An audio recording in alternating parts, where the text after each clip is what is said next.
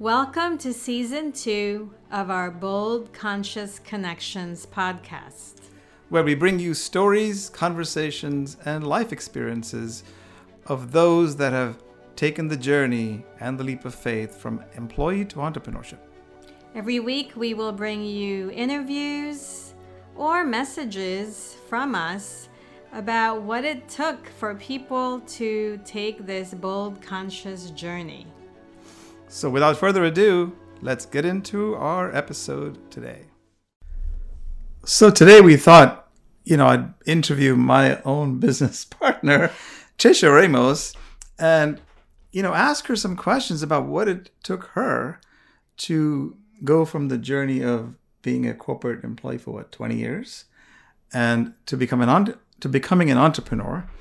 Um, I started my journey many years earlier but it would be good to hear from Trisha, who has been it now for two plus years. Um, she and I met by way of background a couple of years ago at a mastermind and decided that uh, this was something that we could do together. So, do you want to talk a little bit about your background, Trisha, and for those of it, those of the listeners that don't know you um, as well as I do? Hmm. Well, I came from retail, mm-hmm. years and years of retail.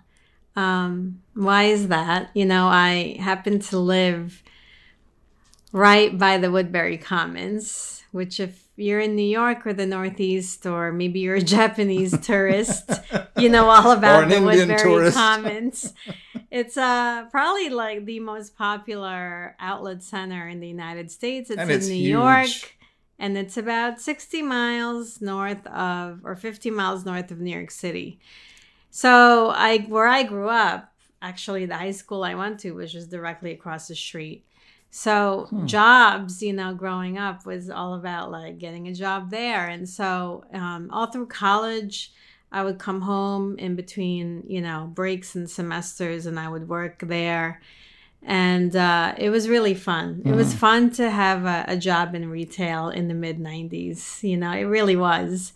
And retail was just one of those things that, you know, being around people and selling, I was good at, mm. you know, and I love um, helping people find things that made them really happy, whether it was like a piece of clothing or like something for their home it was there was something about it that was really satisfying to me and i do i love to sell and i sell mm. all kinds of things whether it's it's an object or an idea. I just always um really love to help people people explore possibilities and i think that's you know retail allowed me to do that. Well i'd say it's beyond retail as far as my experience goes with you She's a great coach, by the way. And so I've seen her help transform other people's lives because we have, we're, we're, coaches and we, we have clients and we help a lot of different uh, people. So I know that you help them figure out what they might have walked into the store with and they had no clue what they're looking for, but you're able to ask them the questions that help them. Oh, that's what I'm looking for. So you are such an enabler. I know that. So that's that's amazing.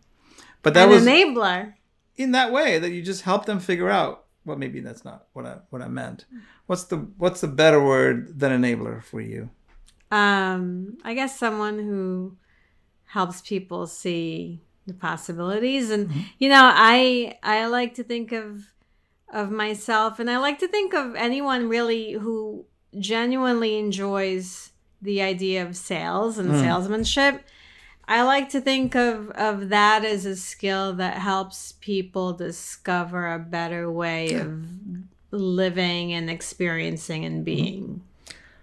Okay. Well, well, then we'll we'll scratch enabler in that in that conversation. Um, but certainly you're you're helping them with their own perhaps desires and you know uh, shine the little blind you know light on the blind spots for them so they recognize what they are and who they are and what they really were desiring in that in that moment as yes? a coach as a coach right like it, whether it's a product or Yes. You know, it's you seeing yourself for who you truly are. Mm-hmm. Yeah, I, I I've sold people on themselves for sure. Exactly. All right. Well, just careful when you run into Trisha then. um, so the the I want to go back to our, our our own respective transitions from corporate to to entrepreneurship, but but today's focus is on you. So was there you were you when you started your career? What what brought you into into that career? and hmm. why did you choose it and was it your choice and you know people have different reasons why they got into their careers so what is the genesis of your joining that retail, global retail organization yeah well i used to work with crate and barrel i was with crate and barrel for over 20 years and it was the late 90s and um, right before you know the right before 2000 actually and for me it truly was a matter of falling into it. Mm. I was um, I was a great salesperson. You know, I was. They brought in. Um, I remember they brought in like a fourteen hundred dollar coffee machine, and everybody was like, "Who's gonna buy a coffee machine for fourteen hundred dollars?" And I was like, "I'm gonna sell it," and I did. Mm. You know, and um, I just I there was something about like falling into things that made it easy. Mm. And I was young. You know, I was like a year or two out of college and I wanted to have a good time. I mean, I'm telling you, like my 20 something year old self. But wait, wait, that, isn't that isn't there also I know that story a little bit about the fact that you were a pre-medical student and then you decided to not do that? Yeah, I I had every year in college I had like 28 credits because mm. I was pre-med. Mm-hmm. Um, and then one day, you know, during an internship at Beth Israel, I realized I don't want to be in the hospital. For those listening to that, take note of that. and I didn't want to be around. I didn't actually have the stomach to be in the hospital and to witness people, um, you know, in conditions. I, I just didn't you know, now in hindsight, I could tell you there was a there's a very good reason why I couldn't um, be mm-hmm. in this space because I as I got older and I got on this coaching journey, I realized like I actually am very very sensitive and very very mm. open, and I can I feel you know I feel pain like I feel other people's pain in a way that probably the average person wouldn't. Mm. I not only do I feel it, but I absorb it as mm. if it was my as if it's my own. And so I remember that internship I went to Beth Israel, and I was uh, I can't remember if it was a junior at Fordham University yeah. in the Bronx, and um, gosh, I ran out of there and I never went back. And I mm. called my my mom, and I was just like, oh my god, I can't do mm. it. It really like being in there. Um, felt like it was swallowing me. In other um, words, you were taking on the pain of the patients that you might might have gone to. Yeah, and there was no way I was going to be able to help them because I was actually wearing their and owning their hmm. pain. Mm, that's um, interesting. and if you're listening to this now, you know, in the late '90s, we didn't have a term for that. We didn't know what that was. Today, we know that to be as someone who is an empath, mm. you know, or has empath um, abilities and I, I just really finally came to that realization just last year. Um, but my whole life, I I meaning for that. 21 years of working and uh, 20 years of working, uh, you didn't know that. And I didn't know that, but now knowing what I know as a leader, because yeah. I was always a leader in the organization. Mm-hmm. Sure. You know, I always I um you know was fortunate enough in that leaders recognized me yeah. and, and, you know, gave me opportunities. And so I was a, a people leader pretty much for my entire mm-hmm. um, career in retail. And I want to say that, in one hand, while it debilitated me in the hospital setting, it really was a superpower for me in in in my job in the retail industry, leading people, mm. because mm. it allowed me a way to connect and relate with anybody, no matter who they were. Not just your your coworkers, but also and colleagues, but also people that came to The the, stores, the customers. right? Yeah. They were you were you were lit up when you were talking to the customers, I suppose. Well, yeah, because I I was able to immediately, um, you know, what is the definition of empathy? It's a being able to put yourself in somebody Their else's shoes, shoes. yeah, exactly. When you're an empath, not only are you in their shoes, you literally can feel in the very fabric of their being, Mm. like their pains, their problems that you they want to solve, Mhm. like who they are, what they're going through. Mhm. And you know, about a year ago this time, I discovered that uh, what's an empath, and I think I'm one. You know, um, because I used to just think like maybe I'm just really ultra sensitive, and you know, being in the corporate setting in the corporate environment, you're not necessarily exploring Mhm. those types of things or what that is that's kind of like more of a new term Mhm. in the last like 10 15 years Yeah. you know, I had a, a boss actually the, in the last year that I was at Crate and Barrel say to me, I think you're an empath. And I was like, I don't know what that means, but you're probably right. because she was saying that to me in response to how I was able to articulate what my teams, what the struggles were that my teams were going through in the stores. And, you know, I had multiple stores that were under my uh, jurisdiction. And, and so she was like, I think you're an empath. And I was like, I don't know what that means, but you're probably right. Um, because, yeah, I've always, my whole life, been able to um, connect very Mhm. deeply if I if I allowed myself with somebody's pain or what somebody might be going through Mhm. or their joy. Yeah. You know, I'm easily affected, if Mhm. that's the word, affected by the energy around me. Wow. So so talk a little bit about how you fell into the the well, Crate and Barrels, as you already mentioned it. Uh, as you said, you fell into it. How did that come about? How do you fall into it?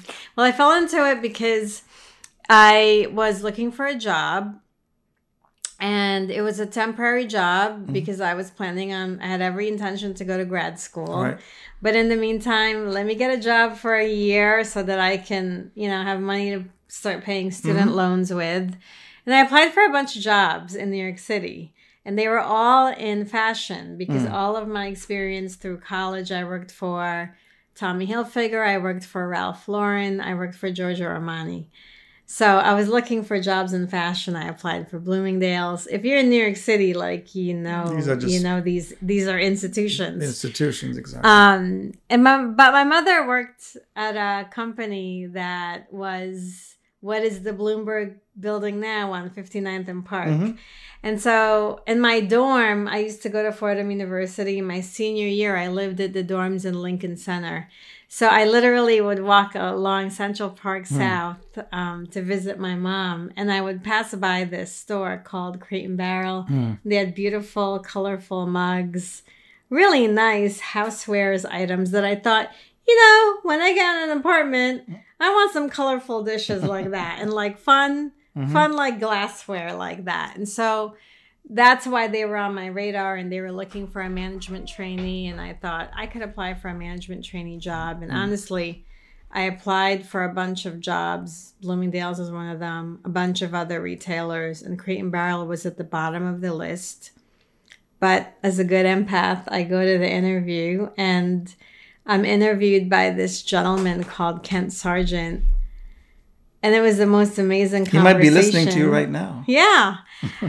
and it was the most amazing conversation that the ne- you know he invited me to come back the next day to meet with the manager of the Madison and 59th Avenue store at the time. Her name's Lisa Smith and she ended up being my boss and my mentor for many years. Um, and he was like, "Can you come back tomorrow?" And I was like, "Absolutely." and at that point, no other no other job mattered and I I fell into it in the way that you know people people can be magnetic and and why do we fall into things like we well we fall in love with people don't we Sure. and so I feel like in that moment I fell in love with the company through by way of Mm. Mr. Cr- Kent Wow. Sargent and um, I just really felt like this is it this is the company this is the job that I want even though Even though prior to that moment, I didn't really care that much. Mm-hmm. So I'm just curious. This is a side question. What happened to Mr. Sargent? You, are you in touch with him? You know, we uh, message every now and then Oh, through he's- he's- social media. He's still around and doing. Is he at Crate and Barrel? So No, no. Oh. Um, Kent ended up, uh, I guess, le- uh, leaving right around like 2011. And actually, I ended up taking over the role that he had. Oh wow. Well, mm-hmm. Kent, shout out to you if you're listening to this conversation. So so let's now switch gears into I guess I know a little bit about the story, but maybe the listeners want to hear what was the sort of catalyst for you to you wanted always wanted to be an entrepreneur, from what I know. Or maybe at some point in your life you realized that you did what were what were some of those decision making things you were going through and then what was the catalyst eventually that deci- that was the decision moment for you that this is it you're done and just two years ago you decided that this is i'm on my way to my entrepreneurship You know, both my parents had jobs Mm. and they were with their companies for a long time. And I had entrepreneurs in my family background. My mm-hmm. grandmother on my mom's side was a serial mm-hmm. entrepreneur. My one of my uncles, who's my godfather, is an entrepreneur. So there was entrepreneurship back there, but most of my role models in, mm-hmm. in the way of family were employees. And I was um, raised to really, you know, go to college, find a job. And I'm that generation where I'm probably the last of the generation where you could retire with the, The same one company. company, the one company.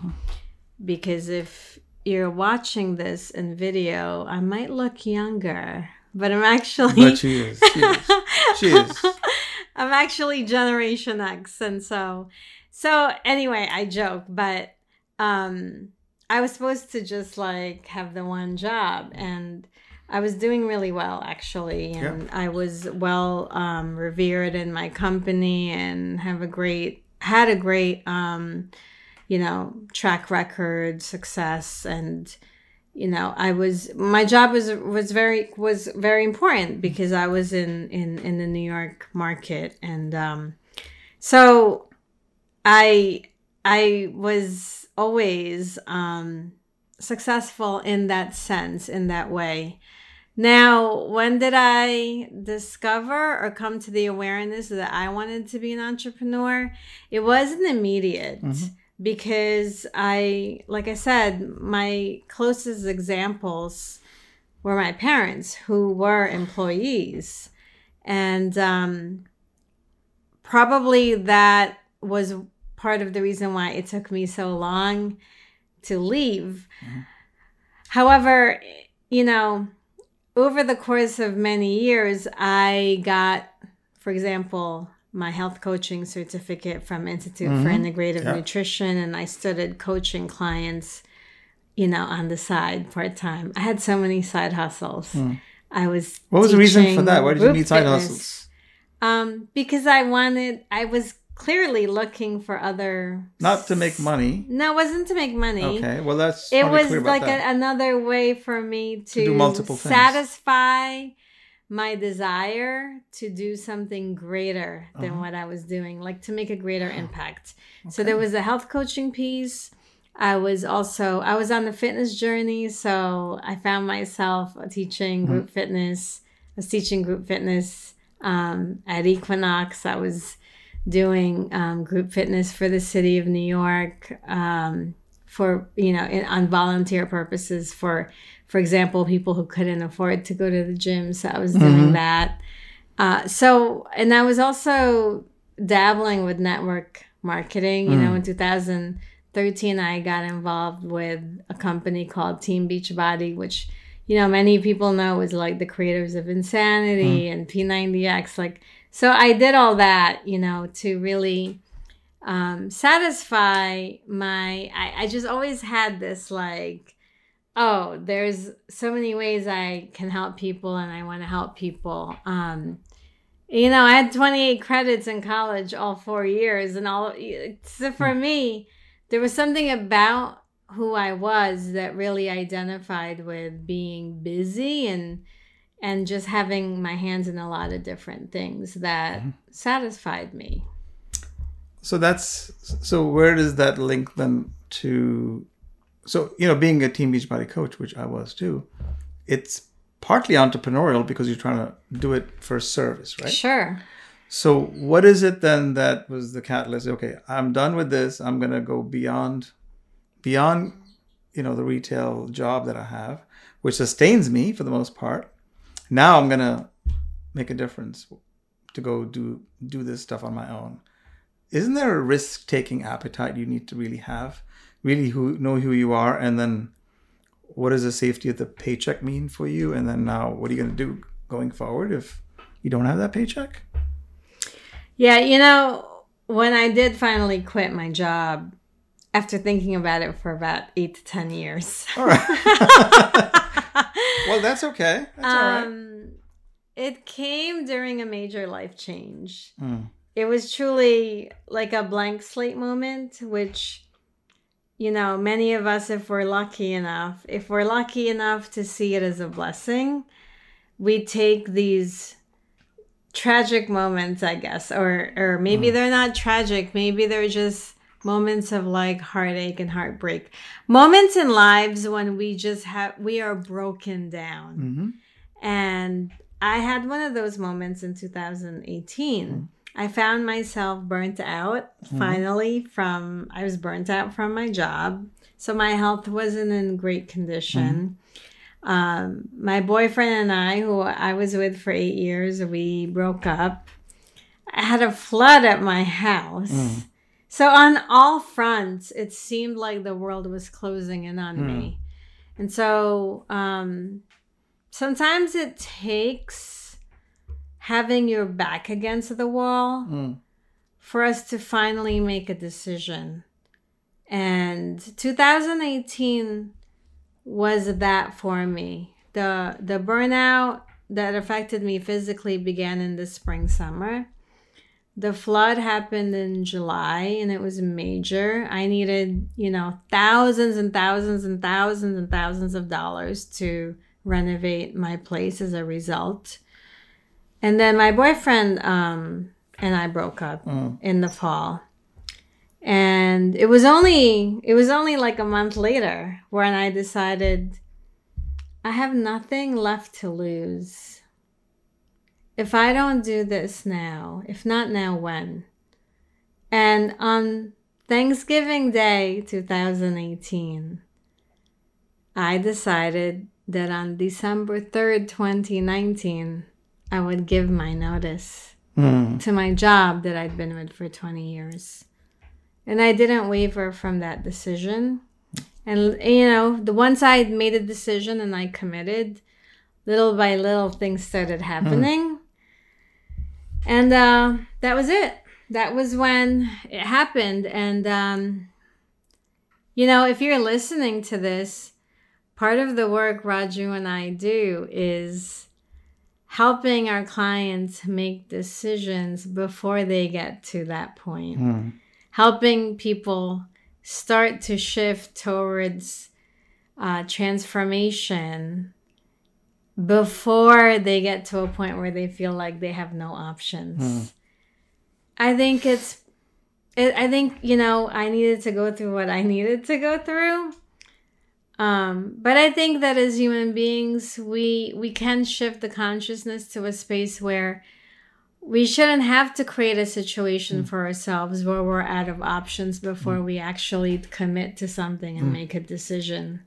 And so that's you know, if you want to know why and how I finally came to it, mm. it's because I felt like I had lost everything that mattered to me anyway. So, so nothing, not? nothing left to lose. Why not? Right.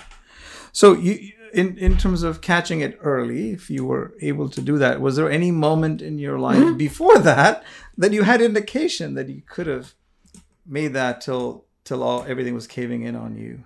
Oh well, in 2014 I had a stroke. Stroke. So I was getting to that. So I was only 40. No one who's 40 has any business having a stroke, let alone healthy, you know, at least outwardly physically healthy. And, you know, the doctors never did figure out what was the cause for it. And then by the grace of God, fortunately, I walked out of the hospital two days later, mm-hmm. miraculously, as if it never occurred, because mm-hmm. everything that I had lost came back within within hours and and then I, you went back to your work in six days after that, or something. I didn't like- even take a leave of absence. I literally was back to work in six days. Right. So that's a great. That's an, another, you know, kind of checkpoint to say, well, what were you thinking? if if you had a stroke at the age of forty, um, what was it that that then kept you going back and say, okay, I'm back to work and I can still win the world. You know, I remember our CEO at the time. His name is Adrian Mitchell. He was an interim CEO that we had. And he actually, this is when um, I felt like the company still had heart. Mm. He called me up actually on my cell phone to tell me, take all the time that you need. Nothing that is happening here is more important than your health. And I thought, wow, what a stand up guy. Yeah. And even our, our CEO prior to him, who had heard what happened, Sasha Bob, his name, called me up and was like, You're the healthiest person I know. How did this happen? Right. Um, and if you're listening and you're a leader or you C-level, these things matter. Yeah. Right. Yeah. And um, I remember Adrian saying to me, nothing is more important than your health. And honestly, Raju, to answer your question, I just wanted to prove that truly I didn't lose anything. Mhm. Truly, that whatever faculties I lost temporarily Mhm. when I was having the stroke truly did come back. And, you know, prior to that point, I never saw myself as anything less than unstoppable. Mhm. My identity was tied to being Yeah. invincible. And I just wanted to hang on to that. And um, it was important for me to go right back to work, to see hmm my teams, to visit my stores, to have everybody see me as completely intact. Mm. Because I needed to see myself intact. And uh, in hindsight, you have a different. hmm So what is know, that? Let's in go hindsight, into what's the hindsight? What does it tell you now? the hindsight is all about self care Mm. and self love. You know, if this were to have happened to somebody that I, I somebody else that I loved, hmm I would make sure they understood the importance of taking the time to rest. Mm. To rest, R E S T. To allow yourself to be supported, to allow yourself to take the space to recover hmm to give yourself permission to be vulnerable and receive care from people. You know, I didn't even let my parents come here to Yeah, I know that care story. for me because I had this identity in my mind that I was their child that didn't need them. I was their child that was completely capable on all, all on her own. hmm And so that was probably one of those um, moments that, you know, the universe, the universe can get very loud with the lessons we need to learn. hmm Um, and they'll, they'll, it'll come. These lessons will come when you're most susceptible. But I was clearly still hard of hearing. hard of hearing, hard of, re- you know, not able to receive. And it was another four years from that time. It was not until 2018 until these, I finally um, made these Right. changes. So for those listeners who are at the cusp of this and then everything is hunky dory and then something really radical happens, you don't want to wait for that, right? That's what we've been talking about. Because what is it that they should be looking for as red flags, as potential, you know, checkpoints to say, hey, you're overdoing this, and maybe it's your ego, maybe it's your type A personality, maybe it's something else that you really ought to be paying attention to, and not that, not your ego, but something is telling you. Then, when it happens, as we always talk about this in our coaching sessions, you know, when things happen, they happen slowly, and then they happen like that suddenly. and s- suddenly, and then it's like, I don't believe this. How could it happen to me? I'm such a healthy person, and all of those things that we all know. And this person died at the age of 45. You know, had a hole in the heart. I didn't know they were so fit, but they were ignoring certain things, right? Yeah, I mean, What is the way to when we think about when we think about life as much as as much as we've been programmed you know because this is how the traditional western medicine looks at our body Mm-hmm. looks at our body in parts. So you feel an, a disease or an ailment in one part of your body you get you get treatment for that. And then it that particular treatment negatively impacts other parts of your body. So then you have treatment for those parts of your body right? And then now instead of treating your body as a whole now you find yourself with all these different types of band-aids for mm-hmm. all the different things and you're not really finding wellness you're just finding more illness or more sickness. Mm-hmm. Um, and this is why i have a love for integrative medicine or functional medicine mm-hmm. because they do see and recognize the importance of looking at the body as a whole. Well the body is beyond just the physical. We also actually first and foremost are spirit beings first and when life seems to be throwing us a bunch of lemons, yes, we can keep, we can make lemonade. If you're an optimistic person, you make lemonade with your lemons. However, at some point, you have to wake up to the messages that are there. You know, if if you keep running into blocks, obstacles, situations where it feels like you're getting nothing but negative feedback from the universe or people around you or situations, you have to ask yourself, what are you resisting? Mm-hmm. Or what are you pushing up against? Because when you're living in flow, and everybody knows what flow is, flow is that ease, it's effortless, it is, um, there's grace in flow. And grace speaking to you know, the blessings, what feels like luck. A lot of people will talk about it as luck.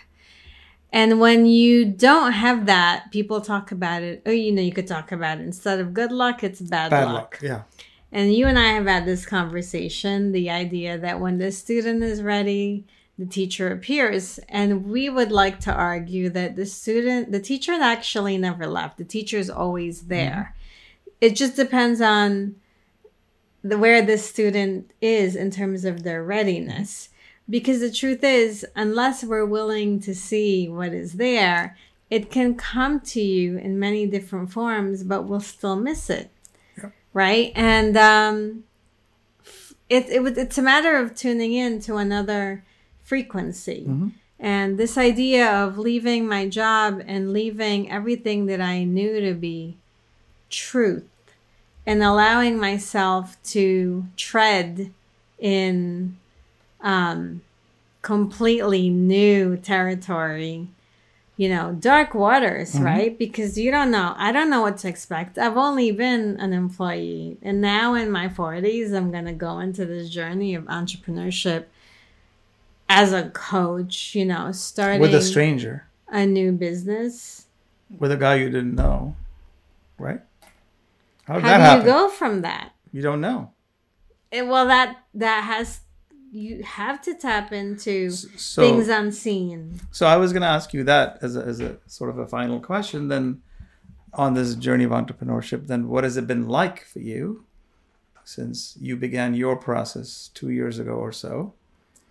And then we began working together about a year and 15 months or 18 months ago. You know, in 2019, I hired many different coaches. I had a lot of different help. I, I knew I needed business coaches. I needed, um, you know, uh, I hired a tantric coach, mm. and that really means like self love, love. Uh-huh. Um, I hired a career coach. I invested so much money in myself.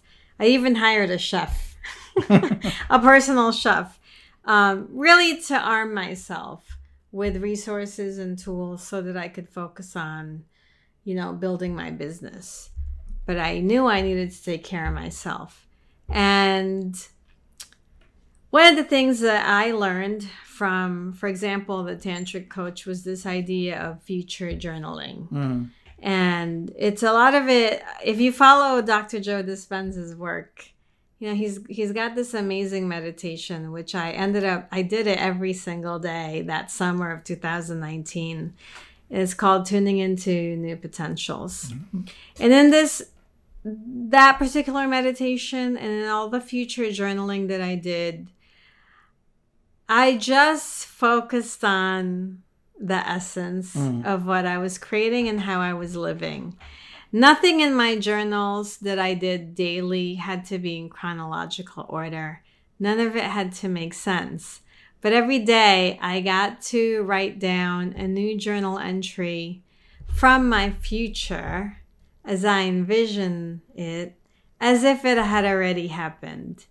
And what it does is it connects you to the emotions that at the end of the day we're really after. And we so wrongly set goals based on exterior, external markers mm-hmm. when at the end of the day we're really looking for that internal compass that that core desired feeling that we want to mm-hmm. generate mm-hmm. and what the future journaling taught me to do was to get really clear on what are these emotions what are these feelings mm.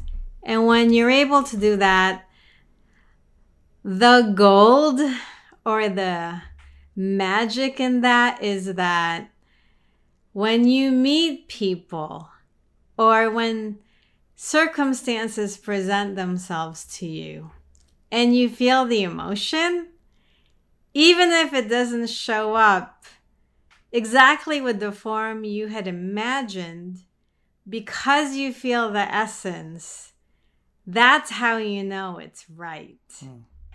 And so for me, that is the value of mm. visualization. The value of visualization isn't to get clarity on the form, it's to get real connection to the essence. So that when those moments or people or situations show up and you feel it, you feel the essence, mm-hmm.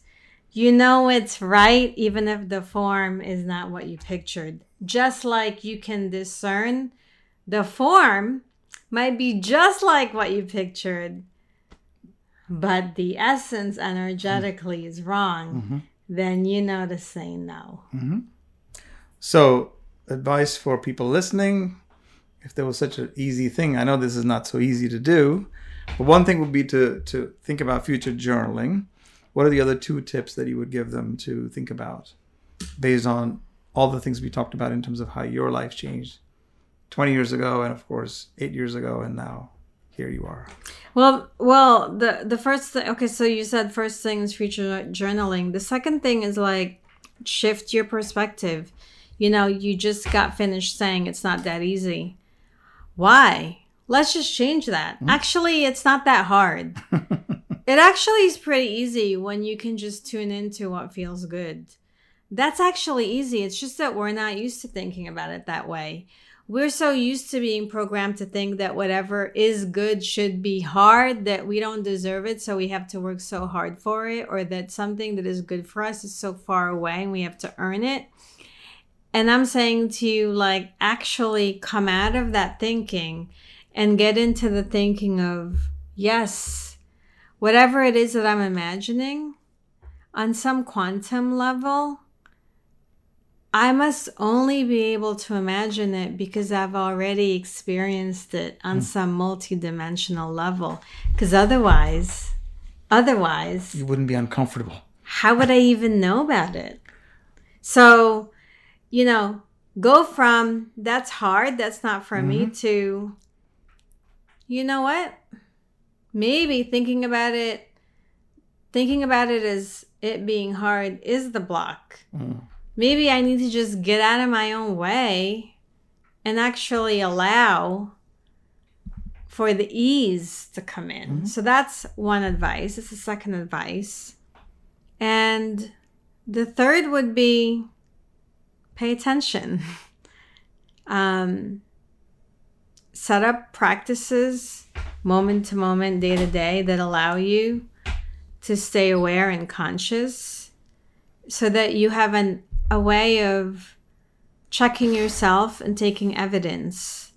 Um, life can move so quickly, so fast. We can be so busy, caught in this striving and striving and striving that we don't ever take time to actually pause and recognize you know, what it is that's working and to create more of that. And in the process of reflection, whether it's through journaling, through meditation, through just momentary pauses throughout the day, capturing that, there's so much value in training our minds to recognize what is working for us versus being um, magnet magnetic and attracted to what's not working, which is how the rest of the world would have mm. us think of you know anyway. So, so, that would be so one was journaling, one was the um what was the second one again? It's about getting connected. Connected. And the third, just to be clear, you really ought to be not just intentional, but be aware where you're. That's what you're saying, right? As to where you're feeling what you're feeling. Mm-hmm. Is that fair? Mm-hmm. Okay. So, are there any last words of wisdom for people who are struggling with this journey of what they're at in their own day to day life, and let's say even whether it's corporate jobs or women who are, you know, homemakers and just feel like they're trapped, uh, are uh, other other situations that people are facing in transition? Is there anything that you want to share as you say goodbye? Hmm. We're never not in transition. Because mm-hmm. if you ever are at a point in your life where you feel like you're done, sayonara. Because um, even if you are alive and breathing, you're basically dead. So we're never really ever done. And if if you are someone seeking answers, seek the answers, ask for help. Mm. You don't ever have to do this on your own, and you're not necessarily um, any less for it for wanting to seek support. Like I said, that first year, 2019, I had so much help. I, I, I surrounded myself with people who I knew I wanted to surround myself with because they were going to be my support system, my mm-hmm. new support system. Um, and so much of transforming your life does involve dying to who you were. And, mm. you know, who we currently have in our lives today might not be who's best for us as we go through this transition. So, you know, not that, not, I'm not saying at all like say goodbye to all these people. Mm um, because now that's your family. Mm-hmm. What I'm saying is, in addition to the people that you know, it is your responsibility to yourself to set yourself up for success and to seek out the right support system that can help you as you go through that journey. That's awesome. Thank you, Tricia. Thank you for being my partner. Thank you for sharing your wisdom and your journey and your you know all the insights that you've had uh, over these past few years. And uh, i'm sure the audience got a lot out of this. Okay? Awesome. Thank you. Well thank you so much and we'll see you on the next episode. Take care. Bye. Bye. We bring you these conversations to inspire you on your journey to encourage you to excite you and sustain your enthusiasm on this trip We know it's not easy. We've been there before, and that's why we put together something that will support you. Go to our Instagram account at Bold Conscious Leaders. There is a link in the bio for a masterclass that you can access for free called How to Transition from Employee to Entrepreneur. So, subscribe to this podcast wherever you listen to podcasts, leave us a review, and give us some feedback so we know what sort of topics to bring you in the future. And like anything else in life, nothing changes if nothing changes. And all you need is just one idea, one idea that just might change the trajectory of your life. So please go be bold. Focus on the what and the why and let the how unfold.